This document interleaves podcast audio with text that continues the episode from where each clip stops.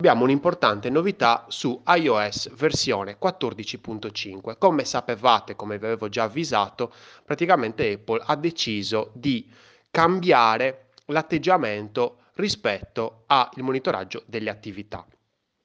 Su uh, iOS 14.5 infatti abbiamo questa novità, infatti le app devono ricevere l'autorizzazione dei possessori di iPhone prima di poter monitorare la loro attività. Quindi questo aggiornamento disabilita il monitoraggio per l'impostazione predefinita e ovviamente influisce in modo negativo sui tassi di riattivazione. Allora, innanzitutto abbiamo un campione molto interessante fatto dalla società di analisi Flarry si chiama. Allora, praticamente hanno preso un campione mondiale, quindi anche molto generico, di 5,3 milioni di utenti, allora, di questi 5,3 milioni di utenti, solo il 12% ha consentito al proprio monitoraggio online. Che casino! Cioè, solo il 12%. Cioè, porca miseria, qua c'è la regola del 10%. cioè, se io fossi, non so, un'attività, una, una società che magari normalmente utilizza i dati degli utenti per, non so, dare delle inserzioni, diciamo, personalizzate, ovviamente, come tantissime come quasi tutte, praticamente qua mi troverei a un bel problema. Solo il 12% acconsente al, moni- al, proprio monitoraggio online. Quindi che cosa vuol dire questo? Vuol dire che io non posso capire che cavolo di interessi hanno quelle persone. È un delirio, un delirio. L'esperienza utente che cosa c'entra? C'entra e come? Perché noi quando utilizziamo i social, ma non solo, anche sulla ricerca di Google per dire in generale, Ovviamente que- tutti questi servizi che cosa fanno? Vanno a intercettare tutto lo- il monitoraggio delle nostre attività ovviamente su altri, su, con lo smartphone in generale.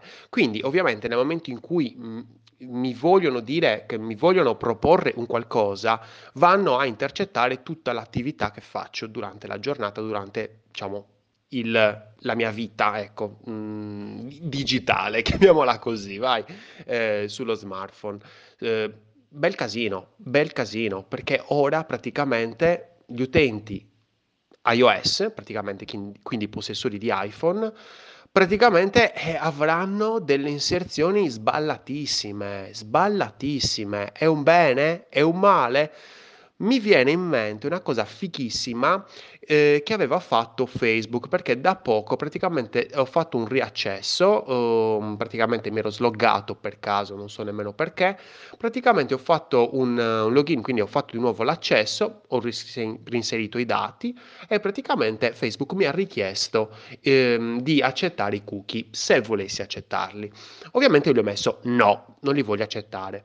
La figata è che nel momento in cui gli ho messo di no, praticamente mi ha fatto arrivare in, una, in un altro pop-up, praticamente, quindi sempre comunque non una pagina, ma una, un, un messaggio di interruzione in cui mi diceva guarda, ok, tu non li vuoi accettare i cookie, perfetto, però noi comunque le inserzioni te le facciamo vedere, quindi devi decidere te se vuoi delle inserzioni, diciamo, mh, mm, che seguono tuoi, la tua attività oppure roba che proprio non te ne può fregare di meno. Cavolo, quando ho letto questo ci ho pensato proprio due secondi, ho detto ma sai che c'è? È ovvio che se tu mi, mi fai vedere lo stesso, comunque l'inserzione, la sponsorizzata, tra ve- vedere una sponsorizzata che mi potrebbe interessare e una sponsorizzata a caso, ma è ovvio che voglio quella che mi potrebbe interessare, è ovvio, penso io. Poi tu, ovviamente ognuno decide per sé. Quindi ho accettato. Fantastica, fantastica esperienza utente per Facebook. Facebook è una di quelle aziende, porca Eva, che sta smadonnando, che sta bestemmiando, perché sta distruggendo tanto lavoro. Ovviamente stiamo a vedere che cosa succederà. Io sono Lorenzo Pinna e questa era una birra di UX. Progetta responsabilmente. E ora, se sei un marketer e ovviamente ti occupi di inserzioni, è un bel casino.